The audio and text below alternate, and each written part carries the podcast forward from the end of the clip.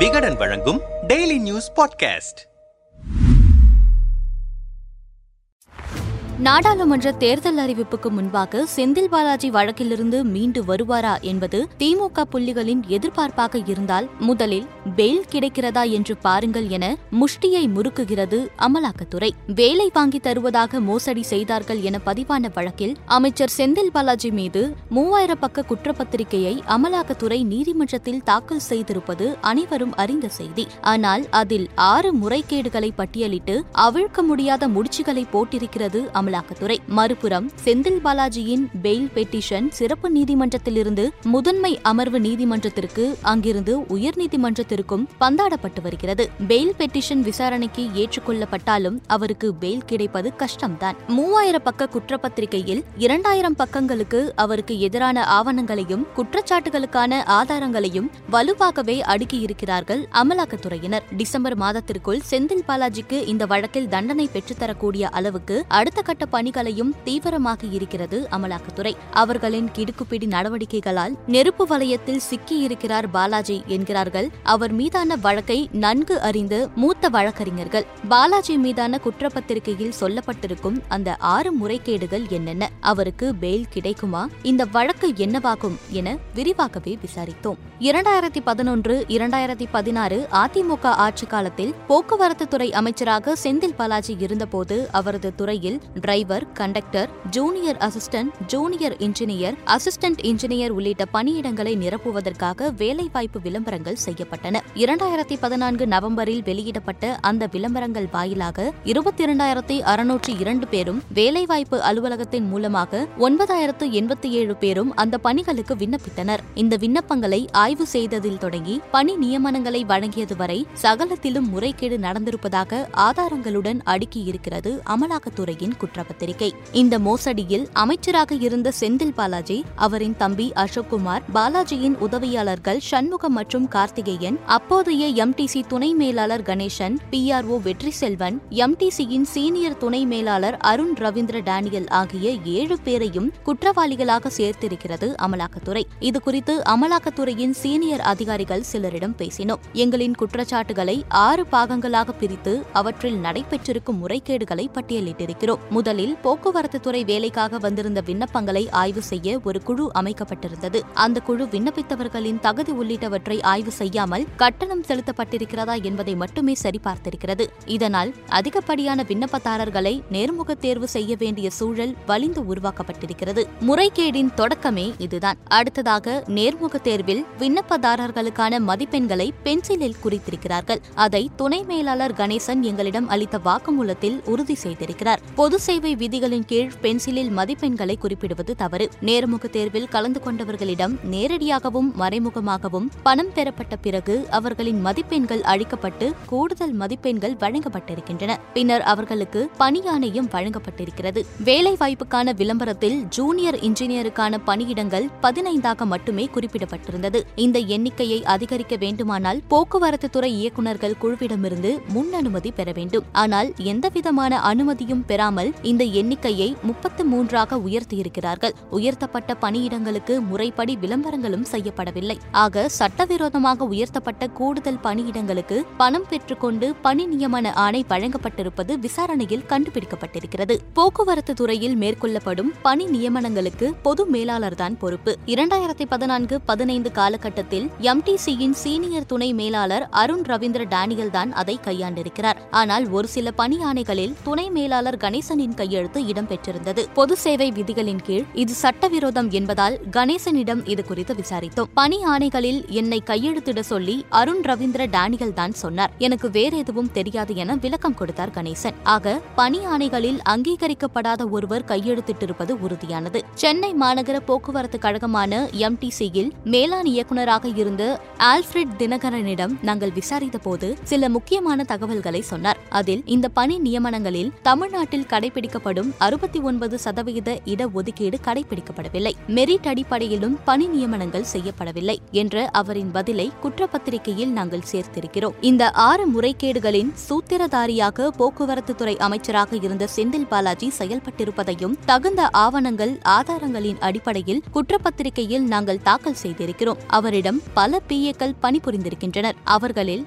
சண்முகமும் கார்த்திகேயனும் தான் அரசு வேலைக்காக விண்ணப்பித்த விண்ணப்பதாரர்களிடமிருந்து வேலை கடனை வாங்கி தருவதாக நேரடியாகவும் மறைமுகமாகவும் பணம் பெற்று மோசடி செய்த குற்றச்சாட்டில் சிக்கியிருக்கிறார்கள். இவர்கள் இருவரிடமும் நேரடியாகவும் மறைமுகமாகவும் பணம் கொடுத்து ஏமாந்த பலரிடமும் நாங்கள் வாக்குமூலம் பெற்றிருக்கிறோம். அண்ணன் இருக்காரு பாத்துக்குவாரு நீங்க தைரியமா கொடுத்துட்டு போங்க என்று செந்தில் பாலாஜியின் பெயரை சொல்லியே பலரிடமும் இவர்கள் அரசு பணிக்காக பணத்தை பெற்றிருக்கிறார்கள். சண்முகம் கார்த்திகேயன் ஆகியோருக்கும் தனக்கும் எந்த சம்பந்தமும் இல்லை என செந்தில் பாலாஜியால் மறுப்பு தெரிவிக்கவும் வாய்ப்பில்லை. செந்தில் பாலாஜி வீட்டில் நாங்கள் நடத்திய சோதனையின் போது எங்களுக்கு ஒரு பென்டிரைவ் கிடைத்தது. அதில் பிஏ என்ற முறையில் குறிப்பிட்ட காலகட்டத்தில் சண்முகத்திற்கு இக்யூ கூட்டாவில் பல முறை ரயில்வே டிக்கெட் வாங்கி கொடுக்கப்பட்ட ஆவணங்கள் கிடைத்தன. அதைப் போல மற்றொரு ஆவணத்தில் கார்த்திகேயனை தன்னுடைய முகாம் உதவியாளர் என்றே குறிப்பிட்டிருக்கிறார் செந்தில் பாலாஜி. தவிர சண்முகம் கார்த்திகேயன் ஆகிய இருவரின் மெயில் ஐடியிலிருந்தும் வேலை வாய்ப்புக்காக விண்ணப்பித்தவர்களின் விவரங்கள் அவர்களிடம் பணம் பெற்றதற்கான தரவுகள் செந்தில் பாலாஜியின்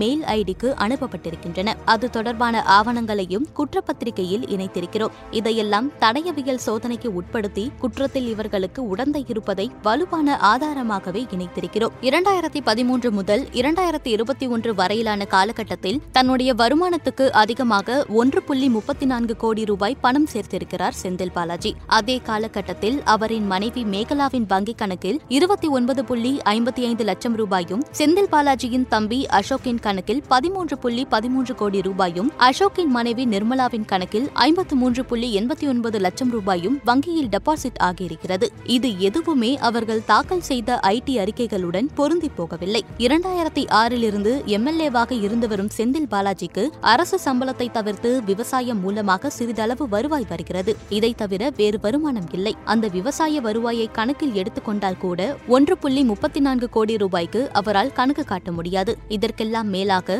பாலாஜியின் உதவியாளரான சண்முகத்தின் வங்கிக் கணக்கில் இரண்டு புள்ளி பத்தொன்பது கோடி ரூபாய் இருப்பது கண்டுபிடிக்கப்பட்டது. இது தொடர்பாக உரிய விளக்கமும் எங்களுக்கு கிடைக்கவில்லை. முதற்கட்டமாக செந்தில் பாலாஜி மீது குற்றப்பத்திரிகையை தாக்கல் செய்திருக்கிறோம். குற்றச்சாட்டப்பட்டிருக்கும் மற்றவர்கள் மீதும் விரைவில் தனித்தனியாக குற்றப்பத்திரிகை தாக்கல் செய்யப்படும். அசோக் குமாரை எங்கள் கட்டுப்பாட்டுக்குள் கொண்டு வருவதற்கு பல வகைகளிலும் முயற்சிகள் மேற்கொண்டு வருகிறோம். வேலை வாங்கி தருவதாக மோசடி செய்ததில் ஊழலின் மையப்புள்ளியாகவே செந்தில் பாலாஜி இருக்கிறார். முறைகேடில் ஈடுபட்டவர்களுடன் அவருக்கு நேரடி தொடர்பு இருந்திருப்பது பல ஆவணங்கள் மூலமும் சாட்சிகள் வாயிலாகவும் ஊர்ஜிதமாக இருக்கிறது. இந்த வழக்கிலிருந்து அவர் தப்பவே முடியாது என்றனர் விரிவாக இந்த குற்றப்பத்திரிகையின் மூலம் செந்தில் பாலாஜி ஒரு குற்றவாளி என்பதை அழுத்தம் திருத்தமாக பதிவு செய்திருக்கிறது அமலாக்கத்துறை. அதிகாரத்தை பயன்படுத்தி அவர் பெற்ற லஞ்ச பணத்தை பல்வேறு வங்கிக் கணக்குகளில் வெவ்வேறு காலகட்டங்களில் வரவு வைத்திருக்கிறார். அந்த பணம் எந்த வகையில் சேர்ந்தது என்பதற்கான காரணத்தை அவர் எங்களிடம் சொல்லவில்லை. அவரை காவலில் எடுத்து விசாரித்த போது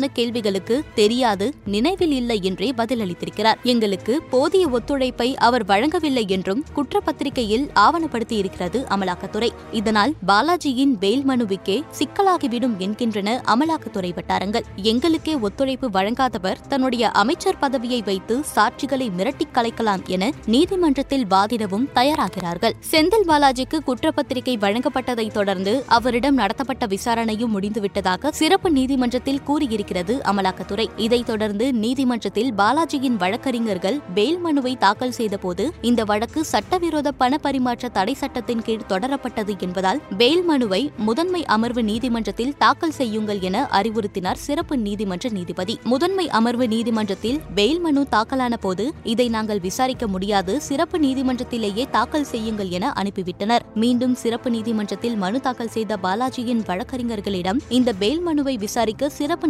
நீதிமன்றத்திற்கு அதிகாரம் இருக்கிறதா என்பதை உயர்நீதிமன்றத்தில் தெளிவுபடுத்திவிட்டு வாருங்கள் என கூறிவிட்டார் நீதிபதி ரவி. யார் விசாரிப்பது என்பதே கேள்விக்குறியாகிவிட்டதால் பாலாஜியின் பெயில் பெட்டிஷன் தொடர்ந்து பந்தாடப்படுகிறது. வேறு வழியில்லாமல் உயர்நீதிமன்றத்தை நாடியிருக்கிறது பாலாஜி தரப்பு. அங்கிருந்து உத்தரவு கிடைத்தவுடன் தான் பெயில் மனுவை எந்த நீதிமன்றம் விசாரிக்கலாம் என்பது முடிவாகும். அதன் பிறகுதான் பெயில் கிடைக்குமா இல்லையா என்பது தெரியவரும். செந்தில் பாலாஜிக்கு இதய அறுவை சிகிச்சை செய்யப்பட்டு எழுபது நாட்களுக்கும் மேல் ஆகிவிட்டன. அவர் மீதான விசாரணை விசாரணையும் முடிந்துவிட்டதால் மருத்துவ காரணங்கள் அடிப்படையில் அவருக்கு பெயில் பெற கடுமையாகவே முயல்கிறது திமுக வழக்கறிஞர்கள் டீம். அவர்களுக்கு டஃப் கொடுக்க தயாராகிறது அமலாக்கத்துறை வட்டாரம். சட்ட நுணுக்கங்கள் அடிப்படையிலும் வழக்கில் இரண்டாவது குற்றவாளியான அசோக் குமார் இன்னும் தலைமறைவாக இருப்பதை குறிப்பிட்டு காட்டியும் பாலாஜியின் பெயில் மனுவை தவிடு பொடியாக்கும் யுக்தியை ஆரம்பித்திருக்கிறார்கள் அவர்கள். விரைவிலேயே பாலாஜி மீதான வழக்கில் நீதிமன்ற விசாரணை ஆரம்பித்துவிடும். தினசரி விசாரணை நடத்த கோரிக்கை வைக்கப் போகிறோம். வரும் டிசம்பர் மாதத்திற்குள் அவருக்கு தண்டனை பெற்றுத்தர தீவிரமாக இருக்கிறோம். அவர் மோசடி செய்தார் என்பதற்கு இரண்டாயிரம் பக்க ஆதாரங்களை இணைத்திருக்கிறோம். இதையெல்லாம் அவரால் மறுக்கவே முடியாது. நெருப்பு வலயத்திற்குள் சிக்கிக் கொண்டார் பாலாஜி. இதிலிருந்து அவர் மீள்வது கடினம்தான் என்கிறார்கள் அமலாக்கத்துறை வட்டாரத்தினர். அந்த அதிகாரிகள் சொல்வது போல விசாரணையின் போதே தனக்கு எதிராக முன்வைக்கப்பட்ட ஆதாரங்களை எதிர்கொள்ள முடியாமல் நெருப்பு வலயத்திற்குள் சிக்கியது போல தவித்திருக்கிறார் செந்தில் பாலாஜி. திமுக அமைச்சர் கைது செய்யப்பட்டார் என்கிற இடத்திலிருந்து திமுக அமைச்சர் ஊழல் வழக்கில் தண்டனை பெற்றார் என்கிற இடத்திற்கு வழக்கை நகர்த்து தீவிரமாகிறது டெல்லி. அதற்கு முன்னதாக பாலாஜியை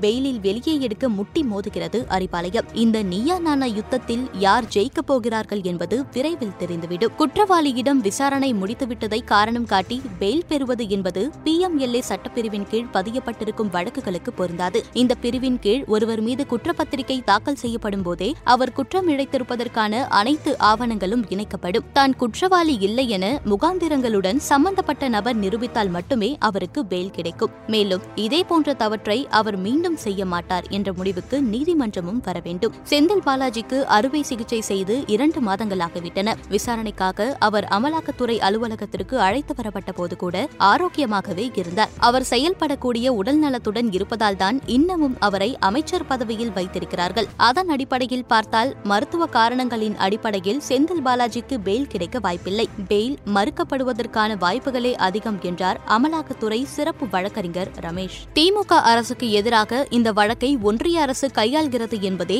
எங்களின் பார்வை. தங்களுக்கு பிடிக்காத வேண்டாத நபர்கள் மீது வழக்கு தொடர்வது பின்னர் அவர்களே பாஜகவுக்கு வந்துவிட்டால் அந்த வழக்கை அப்படியே கிடப்பில் போட்டுவிடும் வேலையை தொடர்ச்சியாக செய்து வருகிறார்கள். அமைச்சர் செந்தில் பாலாஜியை எப்படியாவது முடக்க வேண்டும் என திட்டமிட்டே வேலைகள் நடைபெறுகின்றன. நடப்பதையெல்லாம் வைத்து பார்த்தால் இந்த வழக்கை தாண்டி வேறு ஏதாவது ஒரு வழக்கில் செந்தில் பாலாஜியை சிக்க வைக்க முடியுமா என்ற எண்ணத்தில்தான் காய் நகர்த்துகிறார்கள் என்று தோன்றுகிறது என திமுக செய்தி தொடர்பு தலைவர் டி கே எஸ் இளங்கோவன் கூறியுள்ளார்.